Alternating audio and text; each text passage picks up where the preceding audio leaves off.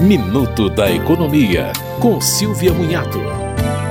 O programa de renegociação de dívidas do governo federal, Desenrola Brasil, entrou na fase de acerto dos débitos de até 20 mil reais.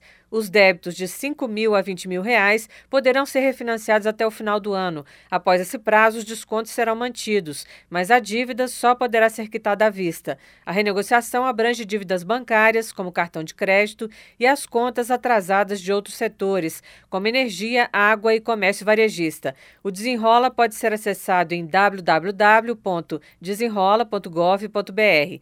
A página vai listar as dívidas por ordem de desconto, do maior para o menor. O consumidor poderá parcelar o débito em até 60 meses, pagando juros de 1,99% ao mês. Você ouviu Minuto da Economia, com Silvia Munhato.